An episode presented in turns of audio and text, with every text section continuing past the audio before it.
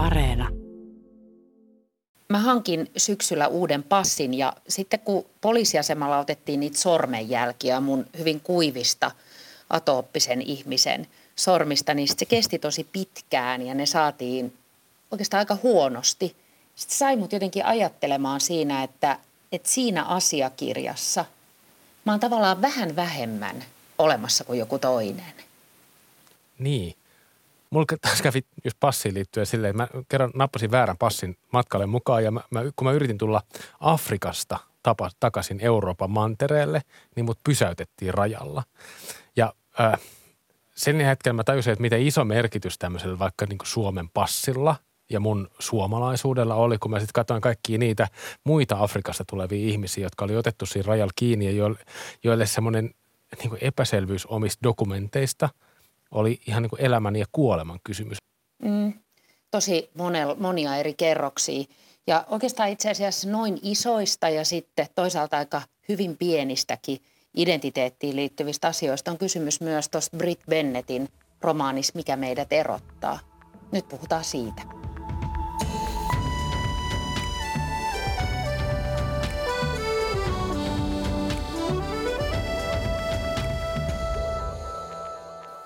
Toi mun oma sormenjälkijuttu tuli mieleen sen takia, että tässä Bennettin kirjassa yksi kirjan keskeisistä henkilöistä, toinen identtisistä kaksosista, työskentelee sormenjälkitutkijana ja sitten se miettii siinä kirjassa, miten arpi siskon sormessa erottaa nämä kaksoset toisistaan. Mutta hei, tervetuloa lukupiiritulusta, että Kylmälään mä oon Anna Tulusta. Ja mä oon Pietari Kylmälä.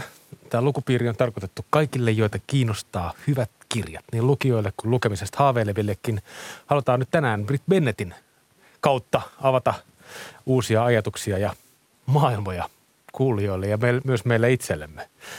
Me luetaan täällä viikoittain kirjoja vakiovieraiden kanssa ja nyt keskustelemassa ovat kulttuurituottaja Heidi Backström ja toimittajasta PR and Communications Leadiksi muuttunut Kyösti Hagert. Mitä tämä on siis suomeksi? Varmaan kun Tie, Laitetaan viestintäpäällikkö. Viest, viestiä. Tiedottaja. Joo. Ei no, no joo. Me ollaan nyt luettu Britt Bennettin Mikä meidät erottaa, romaani. Ja te kuulijat olette itse säädestäneet tämän kirjan meidän käsittelyyn meidän Instagramissa. Tämä on to, to, tosi suosittu romaani, tänne kansainvälinen bestseller, joka on nyt jo, ö, tota, viime vuonna ilmestynyt ja nyt ö, ilmestynyt suomeksi. Kyösti ja Heidi ja Anna, mikä oli, mitkä oli ihan ekat fiilikset tästä, tästä romaanista? Mä luin tämän aluksi äh, englanniksi silloin viime vuonna, kun tämä tuli. Ja nyt mä sitten kuuntelin tämän nyt tässä pari päivää sitten suomeksi. Äh, niin mä olin siis silloin eka kerran, kun mä luin tätä, niin mä olin silleen, että tämä on aivan mahtava. Ja jotenkin mä olin niin, niin häkeltynyt siitä, että miten, tämä on musta tosi jenkkimäinen tämä kirja. Ja se jotenkin se kerronta on tosi jenkkimäistä ja sellaista, ja siinä on niin kuin tosi paljon semmoista niin kuin tarinan kerrontaa niin kuin – ää, ja siinä jotenkin, niin kuin, mulle toi niin kirja, tuo Brit Pennit, niin on vähän semmoista, niin kuin, siinä on musta semmoista Donna Tarttimaista suuren maailman ää, rakentamista. Ja mä olin vaan niin kuin, todella häikäistynyt. Joo. Ää, se oli ehkä niin kuin, se mun ensimmäinen fiilis. Ja mä olin todella niin kuin, ää, vähän myös kateellinen siitä, että miten joku pystyy ja osaa niin kuin, rakentaa noin ehyen, täydellisen niin kuin, maailman, missä vaan niin kuin, on niin kuin kaikki. Että se ei ole yhtään ontto, vaan se on niin, kuin niin täyttä verta ja lihaa. Mutta. Ei mitään mutta. Ei, ei vaan nyt tulee se mutta. Heidi. tota, joo, mä voin tarjota jonkun mutan. Uh, mä siis tunnistan hyvin, mistä Kyösti puhuu. Tässä on paljon uh, ja tämä on tosi jenkki, kyllä samaa mieltä. Mä sain siis tätä lukiessani kiinni siitä, että miksi mä en niin kamalasti välitä yhdysvaltalaisesta kirjallisuudesta. On paljon – ja sitten ne ei kaikki enää ihan kohtaa sitä maalia, tai mitä mä kuvittelen mm. lukijana, että on se maali tai teema tai mikä se onkaan. Mä oon ihan iloinen, että mä oon lukenut tämän, mutta e, sanotaanko, että odotin, että pääsemme keskustelemaan tästä, koska ihan mielelläni otan muiden näkemyksiä vastaan myös. Mitä Anna? Mä täällä niin kuin melkein nikottelen nyt tässä, koska tota, mulla oli odotukset tosi korkealla – ihan liittyen siihen, että tämä kirja on tosi monien ihmisten lukulistalla ja mulla oli itsellänikin sellainen ihan ehdottomasti, että tämän kirjan mä haluan lukea. Mä petyin niin kuin yllättävänkin paljon jotenkin toi kirja ei mulle avannut sellaisia ovia, mihin mä niin kuin olisin halunnut mm. mennä. Ja sitten yksi asia, mitä mä mietin siinä, että mulle tuli välillä siitä sellainen vaikutelma, että se oli niin kuin amerikkalaiset, tekin puhuitte jenkkijutuista, niin, niin kuin amerikkalaiset jotkut uudet TV-sarjat, joihin on niin kuin oikein tietoisesti laitettu ne aiheet, jotka nyt kuuluu käsitellä. Mutta olisi asioita, mistä mä pidinkin. Mitä mm. sä Pietari ajattelit? No mulla oli vähän samanlaisia fiiliksiä. Että mä, mä kanssa niin jotenkin odotin aika paljon, jos kustantajan sivuilla tätä verrataan niin kuin Toni Morrisonin mm. ja johonkin. Mutta äh, mut mä, mulla oli kyllä ihan vähän vaikeuksia lukea tämä jotenkin loppuun. Että et mä, mä et kiva, että on, että on tämä lukupiiri, että todella kuitenkin tuli niin kuin luettua tai kyllä mä olisin ihan tyytyväinen.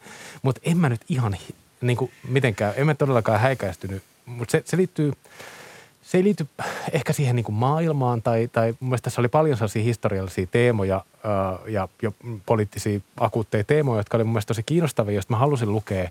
Mutta että ehkä mulla eniten tökki niin kuin se tarinan kerronta. Se jotenkin semmoinen, mun mielestä oli vähän tasapaksu. Niin kuin jotenkin keino, niin kuin kirjallisilta keinoiltaan.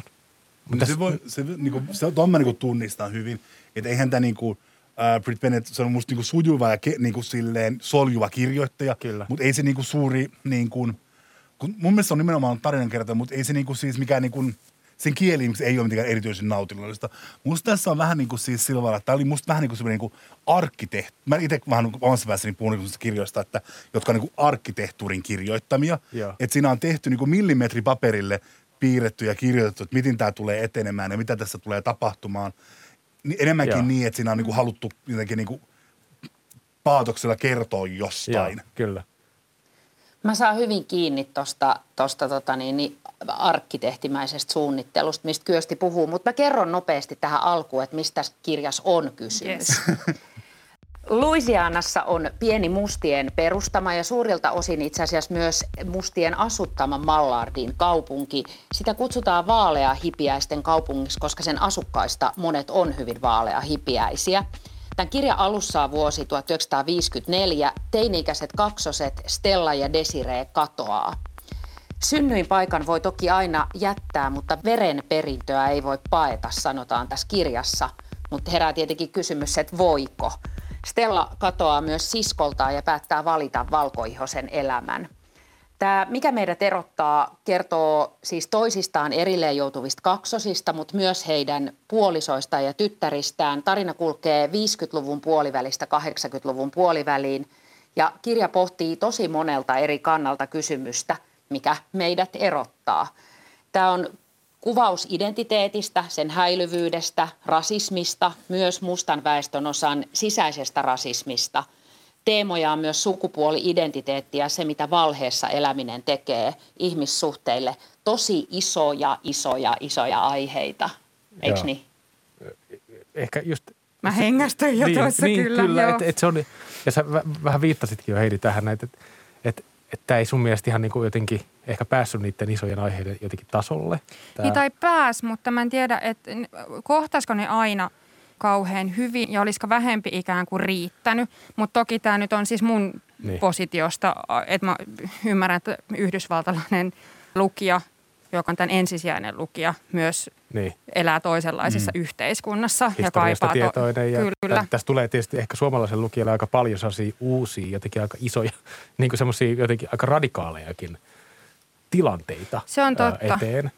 Että just vaikka niin kun tämä romanin kattava teema nyt on semmoinen, että millaisia rooleja ihmiset ottaa elämässään ja, ja just, että tämä Stella, tämä toinen tämän romaanin kaksosista on kasvanut tässä amerikkalaisessa yhte, yhteisössä, äh, afroamerikkalaisessa yhteisössä, anteeksi, mutta alkaa sitten elää aikuisena valkoisena ihmisenä. Mm. Ikään kuin, niin kuin tekeytyy valkoiseksi, mm. äh, te, tekeytyy joskus toiseksi. Ja tämä on nyt jotenkin tämä on silleen tosi radikaali ajatus, että, että, että, että ihminen pystyy ikään kuin vaihtamaan ihon värinsä jotenkin tällä, tällä, tällä tavalla. Tietysti se kertoo myös siitä, että kuinka semmoisista kulttuurisista asioista tämmöisessä niin sanotussa rodussa on, on, mm. on kysymys myös amerikkalaisessa yhteiskunnassa. Mutta että jotenkin tämän, niin kuin tämän radikaalin tota, tilanteen jotenkin kohtaaminen ainakin mulla oli silleen, mun piti vähän niin kuin jotenkin aika paljon niin kuin miettiä. Se aiheutti tosi paljon ajatuksia. Mitä te olitte mieltä tästä? No siis mun mielestä Stellahan on siis tämän romaanin kiinnostavin ja huikein henkilö. What? Siis aivan niin kuin hands down, aivan uskomaton tyyppi. Ja se, niin kuin jotenkin se valheiden verkko on niin kuin kiristynyt sen niin, että se ei uskalla niin kuin suurin piirtein kävellä. Niin. Ja ulkopuolelta se näyttää niin kuin itsekeskeiselle, todella voimakkaalle, äh, häikäilemättömälle, Niin. laskelmoivalle. Valonhimoinen ja rahanhimoinen, jopa tämmöinen. Joo, että kun se on niin syvällä siinä omien valheidensa verkossa, että jos se niin kuin antaa millimetrinkään periksi, niin sitten niin kuin sen valheet syö sen. Ja se on mun mielestä ihan mieletön ää, se, se, se, niin kuin se, että mitä me ollaan ulospäin ja mitä me ollaan oikeasti. Mutta mun mielestä mä en lukenut tätä kirjaa Niin. niinkään, että kertoo oikeasti välttämättä niin kuin rodusta ihmisistä tai niin kuin, totta kai kertoo Amerikasta, mutta mun mielestä niin kuin enemmänkin liittyy niin kuin siihen vahvasti, että, että mitä me näyttää muille ja milloin me niin kuin otetaan se, että jos joku antaa meille sellaisen hatun, jolla me päästään parempaan junaan, niin otetaanko me se ja mitä se tarkoittaa sitten, Niin. mikä on jopa niin kuin se hinta, mitä sitä maksetaan. Nyt kun mä kuuntelen Kyöstiä, tämän takia on muuten just tosi hyvä, että on lukupiirejä, koska yhtäkkiä omat asiat järjestyy vähän toisella tavalla. Mä ehkä tajun tästä kirjasta vähän enemmänkin. Munkin mielestä Stella oli ihan ehdottomasti tämän kirjan kiinnostavin henkilö. Se on eri asia, onko Stella jotenkin miellyttävä tai kiva tai jotain sellaista, mutta ehdottomasti kiin- kiinnostavin.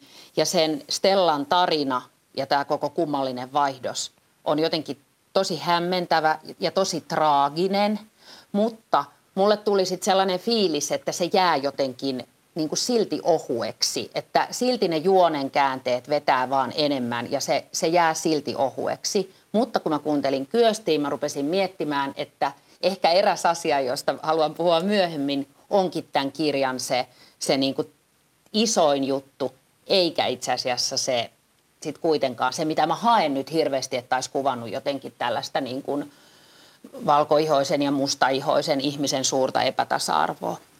Niin. Ö, kyllä, samaa mieltä Annan kanssa. Tämä on hyvä. Ö, lukupiiri on hyvä, hyvä formaatti. Kiva, että olette keksinyt Niin. tällaisen. Mutta.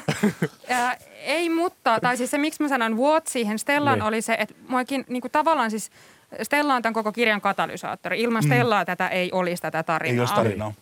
Öö, Se ikään kuin identiteetin vaihdos, minkä se Stella tekee, niin se on se Mm. Kyllä. keskus tässä. tässä Kyllä, Ja, tavallaan. eteenpäin työtävä voima. Joo. Jep, ja äh, Stellan päätökset, jotka ei liity pelkästään, kuten sanoitte, niin liity ihonväriin, vaan siihen, että hän haluaa saavuttaa asioita, eikä aina myöskään tiedä itsekään, että mitä kaikkea, mm. niin kuin, että se vaihtuu Niin. myös sen haaveet. Se on kiinnostavaa ja siis on samaa mieltä Kyöstin kanssa äh, siitä, mutta sitten silti Stella, en mä tiedä, liittyykö se vaikka siihen kieleen vai mihin se liittyy, mutta aina kun tuli Stella, kun tajusin, että Stella on nyt seuraava 30 sivua puheen äänessä, niin se että ei mä jaksa. että tavallaan ne muut tyypit oli minulle kiinnostavampia näkökulmia niihin samoihin Mut aiheisiin ehkä kuin toi- mitä sillä Stellalla niin. pedattiin. Mutta ehkä toi kertoo myös siitä Stellan hahmosta, kun tämä on tämmöinen tyyppi, joka ikään kuin valkaisee itsensä. Siis tämmöinen jotenkin niin kuin, näin sym- symbolisesti Kyllä. aj- aj- ajatellen, että, että se niin kuin, ikään kuin riisuu niitä semmoisia niin just ni- nimenomaan rodullistettuja piirteitä itse, it, niin kuin, Se oli opetellut muun muassa jo- jo- puhumaan uudella tavalla. Niin, se, niin, se, oli opetteli käy- puhumaan. Niin kuin se, laittanut niin kuin- hiuksensa eri Näin. tavalla.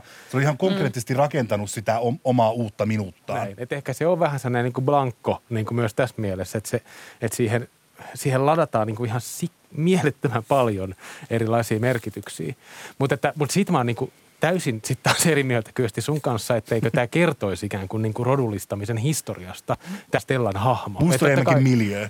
Kertooko tämä kirja susta niin kuin syvällisesti siitä asiasta, kun mä mietin tota asiaa, että mä jotenkin, no mä luen tätä täältä omasta niin kuin kuplastani ja tällaisesta jostain, äh, haluan ymmärtää maailmaa oikein ja tä- tällaisesta kuplasta, niin jotenkin mulle jäi rotuasian käsittely niin kuin ihmeellisen pinnalliseksi tässä. Mm. Tätä mun mielestä on onnistunut niin musta hahmottaa se, että tämä kirja ei ole kirjoitettu suomalaisille, mm. ää, vaan tämä on kirjoitettu ihmisille, jotka ei tarvii tämän asian niin kuin ehkä auki avaamista, mm. vaan enemmänkin ihmisille, jotka jo niin kuin hiffaa ja ehkä niin kuin mustalle väestölle Yhdysvalloissa. Ja mä itse oman elämäni kautta tunnistin tästä tosi paljon, että sillä on merkitystä, että kenen kanssa on, että miten mut tai jotkut mut niin kuin nähdään. ja miten se niin kuin, mm. liittyy, että miten siihen pukeutuu, minkälaista kieltä käyttää ää, ja niin kuin, että se niin kuin, tosi paljon vaikuttaa siihen. Mä niin kuin tunnistin, mulle tämä oli niin kuin, tosi ehyt. Ja mä jotenkin ajattelin tämä kirja lukeessa kahta ihmistä.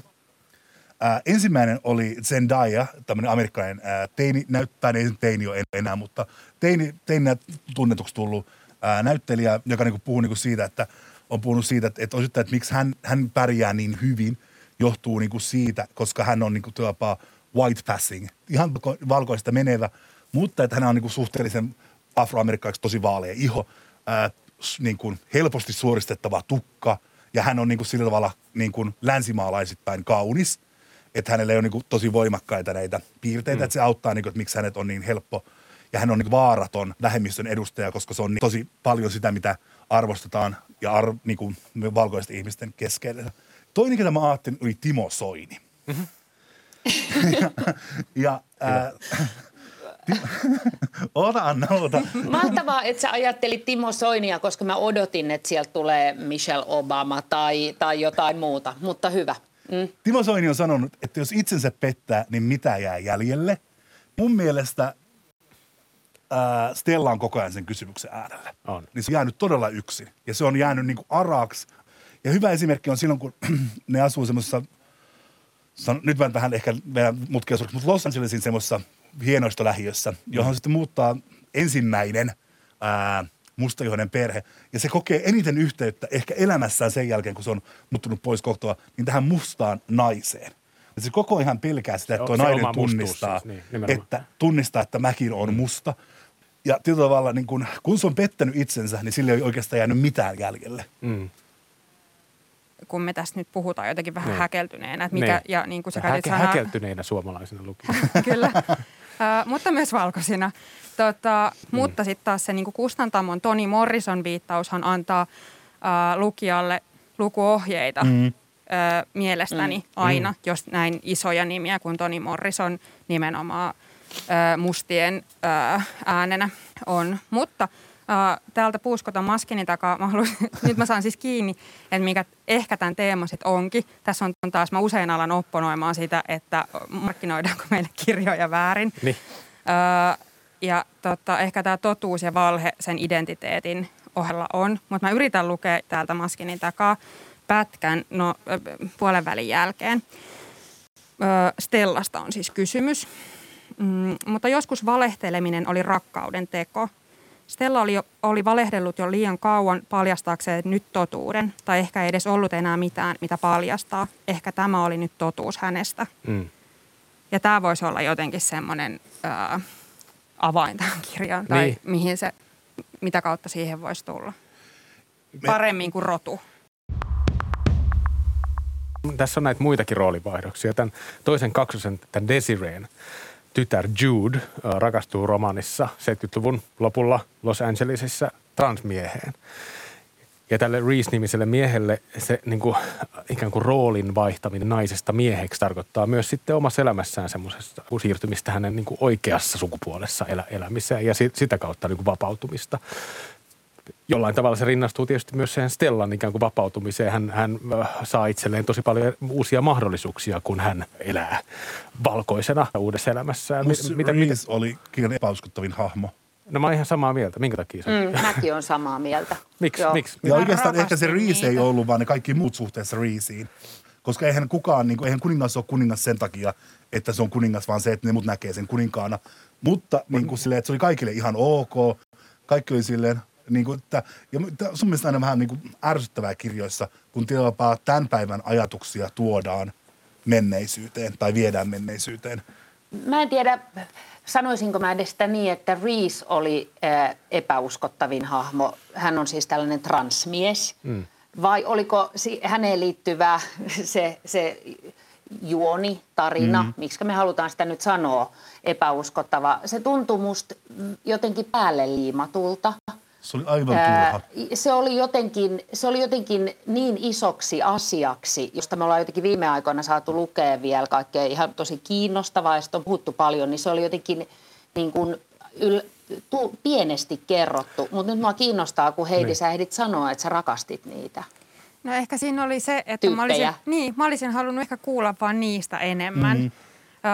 Öö, mä en ole siis eri mieltä teidän kanssa, etteikö ne jäänyt vähän ontoiksi. Niin musta sitten taas sellaisia tarinoita on ihana lukea, missä kaikki ei ole niin hirveän suurta ongelmaa. Mm. Ja sitten taas Niin. siinä niin kuin Riisin ja Judin äh, rakkaudessa, niin se oli, musta se oli ihanaa. Mun mielestä se oli ihan, niin kuin, ei, ei siinä mitään. Mutta oli- mun mielestä se oli sen romaanin kannalta, Jep. niin kuin, se, oli, se oli tosi, mun mielestä se oli vähän niin kuin ny- nykyään sanotaan ongelmallista. Koska mun mielestä just nimenomaan se, tämä, tämä niin transmiehen tarina, jotenkin siinä, mun mielestä se kuvitti jotain semmoista sen romaanin isoa teemaa.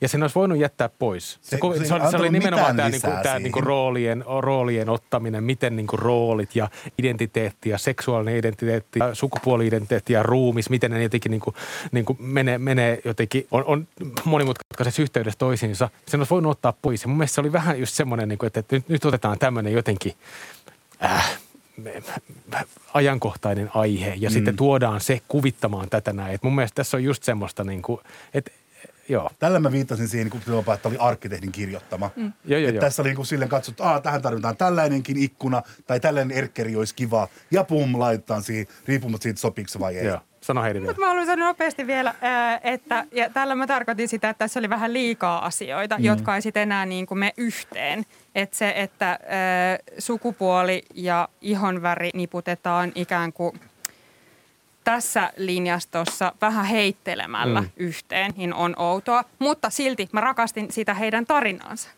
Anna. Anna. Mä jotenkin ajattelin, että, että tässä on vähän, tämä on vähän sellainen niin kuin kympin tytön kirjoittama kirja sen takia, että, että tämä on niin kuin, tämä Brit Bennett on saanut sanottu, Anna. tähän. Toi- Ei, mä, hei, mä oon itse entinen kympin tyttö. Ei ole mikään. Mutta en ole niin. nykyinen.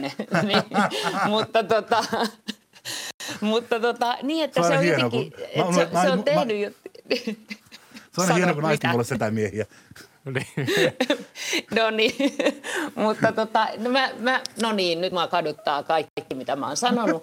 mutta siis mä ajattelin, että että, että tämä transkuvio, sitten monet asiat, joita tässä kirjassa tulee, pienet yksityiskohdat, jotka liittyy näyttelijän ammattiin. Ja itse asiassa tuohon sormenjälkitutkimukseenkin, niin ne on sellaisia niin kuin, että on tarkkaan, kirjailija on tarkkaan miettinyt, että millä kaikilla merkeillä kerron tämän asian, joka kertoo identiteetistä. Mm. Se ärsytti. Tämä Brit Bennett mm. on, se on ihan aika nuori kirjailija. Se on 30, se on 90 Mm, 90-luvulla syntynyt. 90, 90 tai 90. 91. Joo, syntynyt. Ja tämä on sen toinen romaani. Että et, ei sen sillä tavalla niin kuin, no, et, Se ensimmäinen oli parempi. Okei, okay, joo. The Mothers Hyvä, on se hyvä. ensimmäinen. Sekin kertoo näistä niin äidin, äidin ja tyttären välisestä suhteesta ilmeisesti. Ja tota, no ehkä tästä vielä, niin kuin, että, että tämähän on myyty just niin kuin HBOlle, että tästä on tulossa iso sarja. Ja että se, että se jotenkin niin kuin sopii hirveän hyvin just tähän, tähän niin kuin media, jotenkin se, se, sellaisia kertomuksia, mitä nykyään arvostetaan hirveän paljon. Jotenkin musta tuntuu, että tämä on parempi TV-sarjana, tai olisi minulle ainakin parempi TV-sarjana tai elokuvana kuin tuona romaanina, jonka mä oon just lukenut. Mutta mä haluaisin ihan hirveästi puhua tietystä henkilöasetelmista, jotka on äidit ja tyttäret. Ja se oli mulle niin kuin ihan silleen ko- kovinta settiä tässä kirjassa. Puhutaan. Se, että, että tota, se miten kuvataan valheessa elävää Stellaa ja hänen tytärtään Kennedyä. Siinä on semmoisia kohtauksiakin, että Stella kysytään tyttäreltä, että, miksi sä, että voisit sä jotenkin olla vähän enemmän oma itsesi. Ja sitten tytär sanoo, että hän ei tiedä, kuka hän on. Ja hän nyt ei siinä vaiheessa vielä tiedä, että siihen on syvälliset syyt. Mutta tässä, tässä äidin ja tyttären välillä on koko ajan olemassa epäilys siitä, että äiti valehtelee. Ja mulle se oli jotenkin ihan kauhean niin kuin vaikuttava teema tässä. Mm. Ja teki oikeastaan tästä kirjasta sen, että on, onneksi mä luin sen loppuun, koska se tiivistyy ja vahvistuu loppua kohden. Tämä tosi iso tämmöinen ylisukupolven menevä epävarmuus omasta identiteetistä.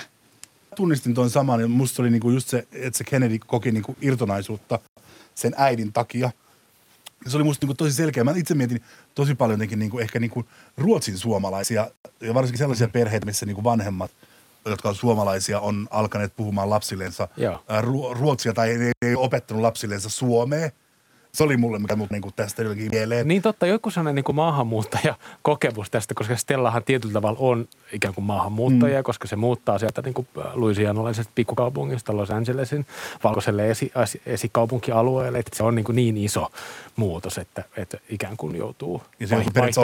uuden kielen niin, ja Just näin, et, et, et, et, mutta ehkä tämäkin on just, just sitä, että tämä on taas yksi sellainen niin leijeri, tämä yksi sellainen niin iso ja, teema, ja, just tämmöinen tosi ajankohtainen teema. Ja siinä mielessä se, se, se työpaa mulle, ää, vaikka niiden suhteet on erilaisia, niin muistutti mua niin kuin, myöskin siinä tapauksessa myöskin vähän tuosta niin kuin, ää, Ocean Youngin ää, kirjoista. Joo, mä en ole nyt lukenut vielä sitä. On sitä, huikeita. Sitä suomennettiin juuri.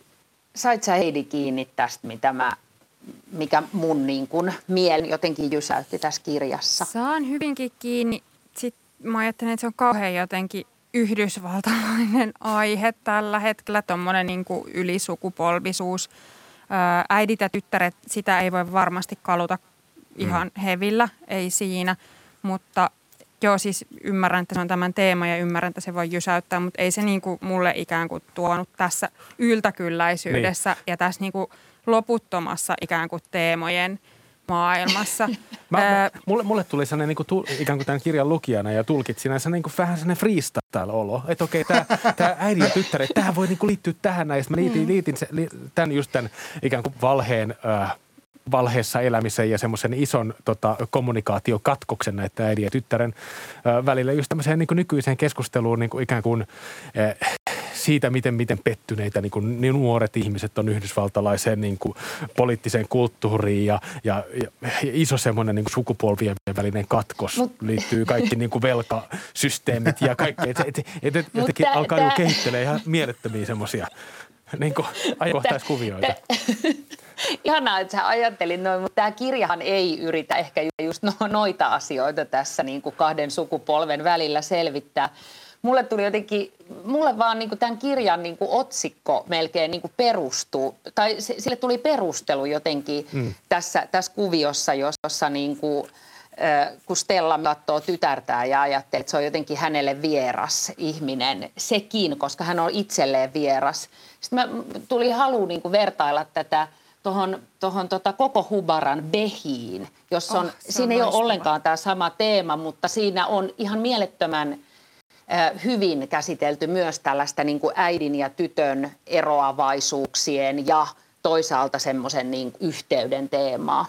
Eikö ketään muuta häirinyt, että siinä koko kirjassa se isä on koko ajan poissa? Jos puhutaan äidistä ja tyttäreistä, niin, niin ei, ei aina tarvita isää paikalle. Joo, mutta jos, jos, No ei, mutta toisaalta jos niin kun isä olisi, mutta äiti puuttuisi, niin siitä kyllä huomattaisiin ja puhuttaisiin. Joo, mutta tässäkin romaanissa isät on aika lailla niin kuin jotenkin de- dele- deletoitu. Hei, mm. toi mitä mm. Anna sanoi tämän kirjan nimestä, niin viittaatko Anna suomennettuun Mikä meidät erottaa vai alkuperäisen The Vanishing Halfiin? Vai Aivan. Koska, eh, koska musta hyvä kysymys. Se on todella hyvä nimi. Joo. ja mikä meidät mm. erottaa. Ymmärrän, miten siihen mm. on päädytty, mutta sekin ehkä lisää tätä Toni Morrison, mm. mm. lue tätä rodun ja jotenkin tällaisten asioiden kautta. Ja sitten kun taas Vanish on niin poistaa. Niin. Niin, kyllä. Totta. Ja Toni Morrison Hyvä huonosti, huonosti tota, suomennettujen kirjan nimien jatkumoon kanssa. Mutta se teatteri mua, niinku, niinku, mun mielestä mä pakko puhua vähän siitä teatterijutusta. Puhutaan. Äh, siis Stellan tytär on näyttelijä – ja se kohtaa siellä teatterissa tämän Desilen tyttären. Ja Eli nämä on niin serkukset, Joo. jotka kohtaa siellä Joo. tämmöisessä teatterimaailmassa. Ja tämä tunnistamisen teema on myös yksi teema, joka tässä on. Sori, mennään teatteriin, mutta niin kuin sillä tätä yltäkylläisyys. niin, joo. Saa tunkea. No niin, Mut, niin kuin, nyt tästä keskustelussa on käynyt niin, että niin mä kun tulin tähän studioon, niin mä olin silleen, että jes, että ihan huikeeta, että että puhutaan teatterista. Ei, aivan. Mutta olin niin innoisin siitä, että tämä on niin huikea kirja, että voidaan yhdessä kehua tätä. Mutta nyt, jos te olette alkanut vähän ymmärtää, että miksi tämä on ihan ok, niin mä oon alkanut ajatella, että miksi, mitä kaikki tässä on pielessä. Näin. Ja nyt tulee sellainen asia, mikä, mikä tässä todellakin on pielessä. Okay, jos ollaan hyvä. teatterissa, jossa nimenomaan leikitellään identiteeteillä, ja rooleilla. Ja, ja rooleilla, että ossa mm. toi, mä oon tää. Ja sitten tää niinku tulisi sieltä ja sitten tää tekisi niinku noin. Mutta tässähän ei ollenkaan sitä hyödynnetä. Ei. Se on niinku täysin hukkaan heitetty. Ja nyt mä olin vähän, vähän niin kuin ärsyttämään, että miksi, miksi tässä piti olla tämä teatterikin. Joo. Se, se teatteri, se on, teatteri... on se kyösti siellä, on se kyösti siellä jonain sellaisina, mutta ne oli just sellaisia tosi kliseisiä heittoja jotenkin siinä, että hän irtautui itsestään ja tunsi no. hetken yeah. olevansa ja bla niin. bla. Hei sovitaanko, että ei nosteta täältä enää esille yhtään uutta teemaa? Mä haluaisin puhua näistä kreolikaupungeista, siitä Mallardin kaupungista, ihan sairaan mielenkiintoinen. Mä haluaisin puhua Judy Reesein rakkaustarinasta. Vielä, mutta sitten me ollaan puhuttu jo. Mistä sä Anna haluaisit vielä puhua ennen kuin No kyllä mä vielä haluaisin puhua siitä, siitä yhdestä toisesta äiti-tytär-asetelmasta kuitenkin. Hyvä. Huhhuh. Siis joo, paljon kaikkea, vähän, vähän tungettu. Kyllä me jollain tavalla ehkä tykättiinkin, mutta ö, aika paljon kaikkea oli tässä romaanissa. Musta oli loistava, että on äh, nyt niin kuin joulun alus äh, kirjana, koska tämähän on tämmöinen niin lukuromaani, joka voi tarjota ihmisille tosi paljon pään avauksia. Paljon tässä on sivuja? 400. 400. Siis tässä olisi olla vähintään 700. Ai jaa, mä, mä ajattelin, että tässä 50 mennyt ihan hyvin. tai 100. Aika julma. Nyt. Kyllä huomaa, että, että puhutaan ulkomaalaisesta kirjasta. Näin, näin. Jos se on suomalainen kirja, niin ei olisi ollut näin reilua keskustelua. Anteeksi, Brit Bennett. Hyvä. No niin, mutta nyt jätetään Brit Bennettin romaanin rauhaa ja siirrytään puhumaan ihan jostain muusta.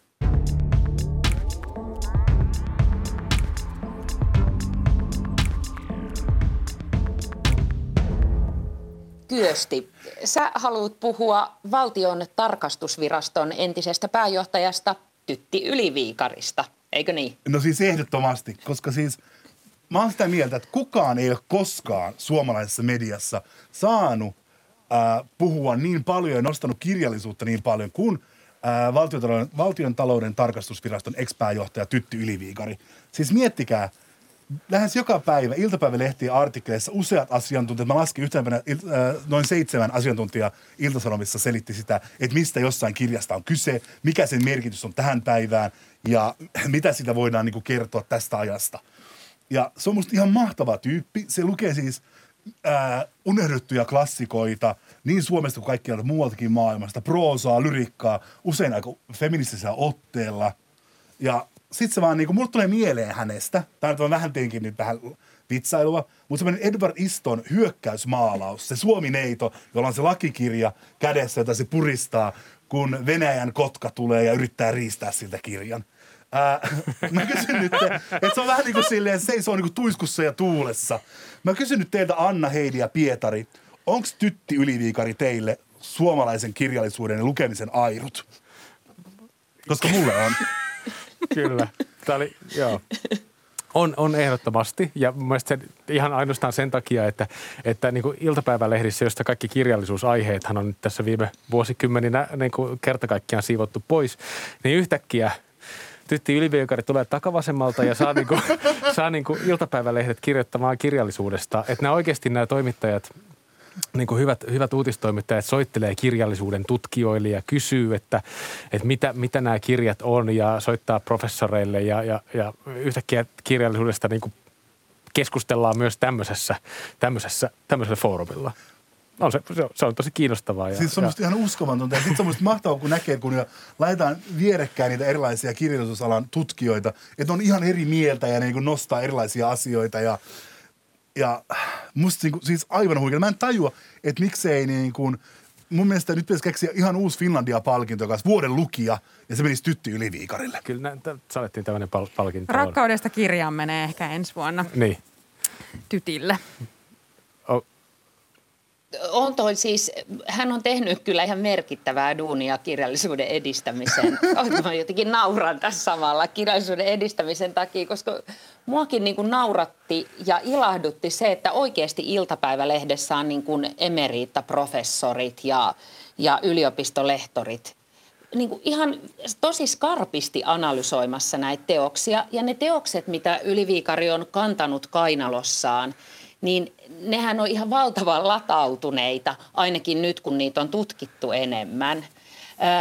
Hän on myös pystynyt kyllä mua niin kuin sivistämään, koska mä en tiennyt näitä kaikkia kirjoja, vaikka olen siis tehnyt 20 vuotta kirjallisuuden kanssa töitä ja opiskellutkin sitä, mutta että tuli uutta. Ja on toi ihan kova juttu, että eihän tuo nyt niin kuin poliitikot paljon kirjat kainalossa niin kuin kuljeskele. Niin Mun kirjallisuudelle ei isäni brassaa. sanoi- Niin.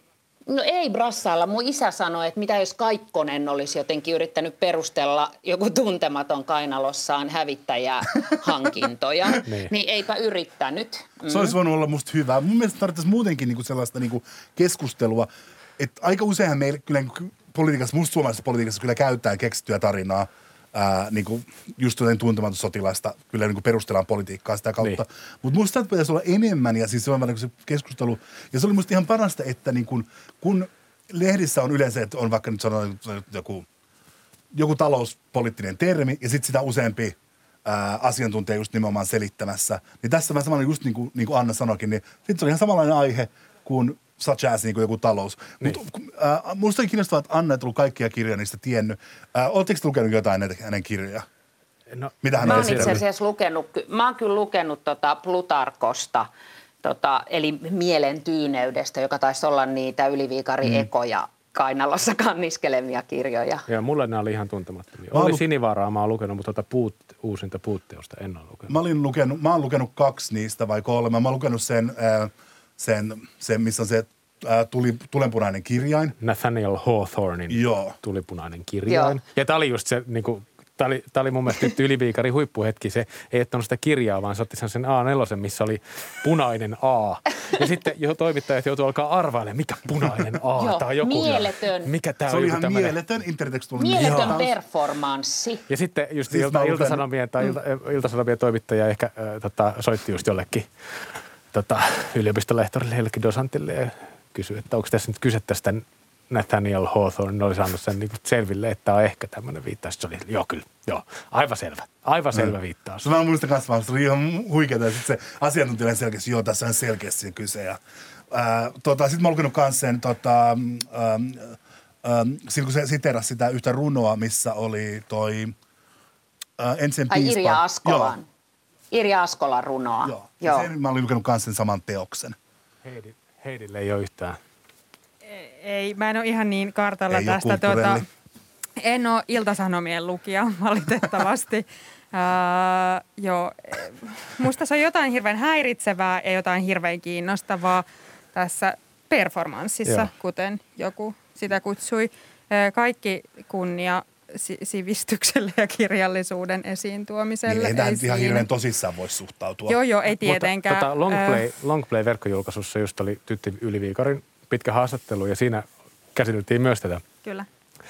tätä kirjallisuuden käyttämistä ikään kuin tämmöisenä poliittisena vie, viestintänä, että Tytti Yli- Yliviikari saa ohjattua näissä oikeudenkäyntiaula kohtaamisissa ö, toimittajien kanssa saa ohjattua keskustelua pois niistä vaikeista kysymyksistä, joita, joita häntä just syytetään hänen, hänen niin kuin tässä virkarikos tota, oikeudenkäynnissä.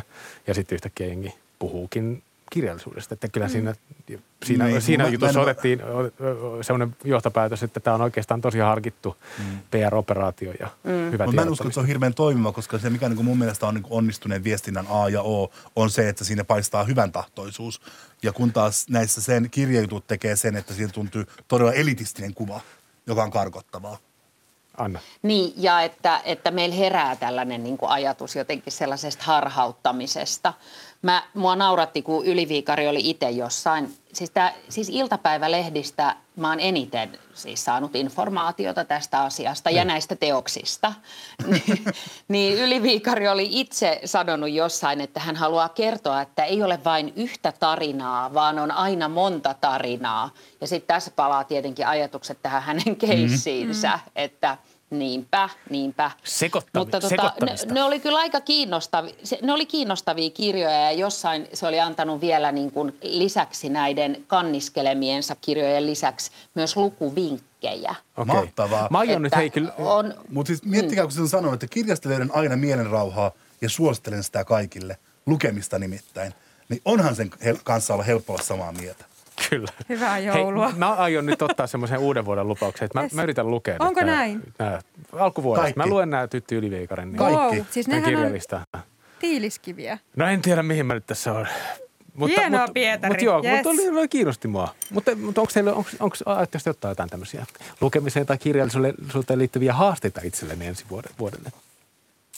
Ää, no mä yritän taas tehdä tänä vuonna, tai siis ensi vuonna, tuota, Helmet-haastetta, se on ollut mulla monta kertaa.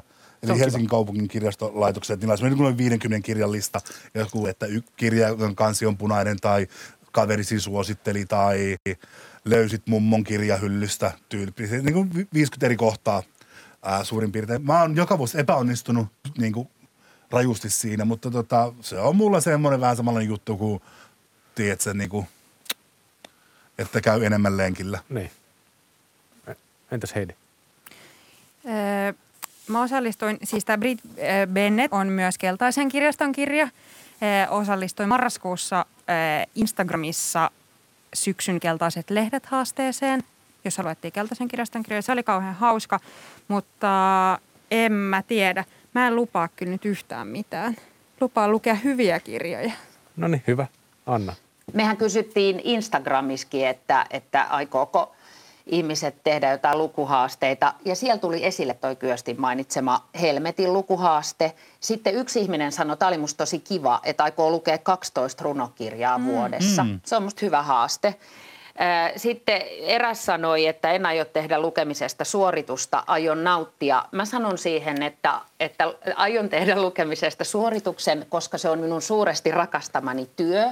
Ja siinä se, se on tällainen myönteinen suoritus – mutta en aio tehdä yhtään mitään haastetta, mutta Tytti Yliviikarin kirjoista otan Plutarkoksen kirjan otsikon mielen tyyneydestä ja aion haastaa itseni harjoittamaan vähän enemmän mielen tyyneyttä kuin olen tänä vuonna tehnyt. Se on hyvä haaste meille kaikille näin. Mm. Äh, kelmeinä äh, vainoharhaisuuden aikoina. Ja mä sain idean, mitä mä teen. No. Mä lopetan kirjoja kesken helpommin ensi vuonna. Toi on hyvä, hyvä haaste, joo. Hei, ki- kiitos Heidi ja Kyösti. Ja meidän Instagramissa on, on, on äänestys käynnissä myös vuoden ekasta verkkolukupiiristä, joka on alkuvuodesta. Ylen chatissa, chatissa siellä on näitä meidän syksyllä käsittelemiä kirjoja ää, vaihtoehtoina. Ja me tavataan näin äänellä helmikuussa. Ja sitä ennen noita lukupiirejä voi tietenkin kuunnella Yle Areenasta – sitten pitää toivottaa varmaan joulua, hyvää joulua ja just sellaista omanlaista ja toivottavasti huoletonta ja tyyntä joulua jokaiselle. Samoin. Kiitos samoin. Hyvää joulua kaikille. Ja kehon rauhaa jouluksi.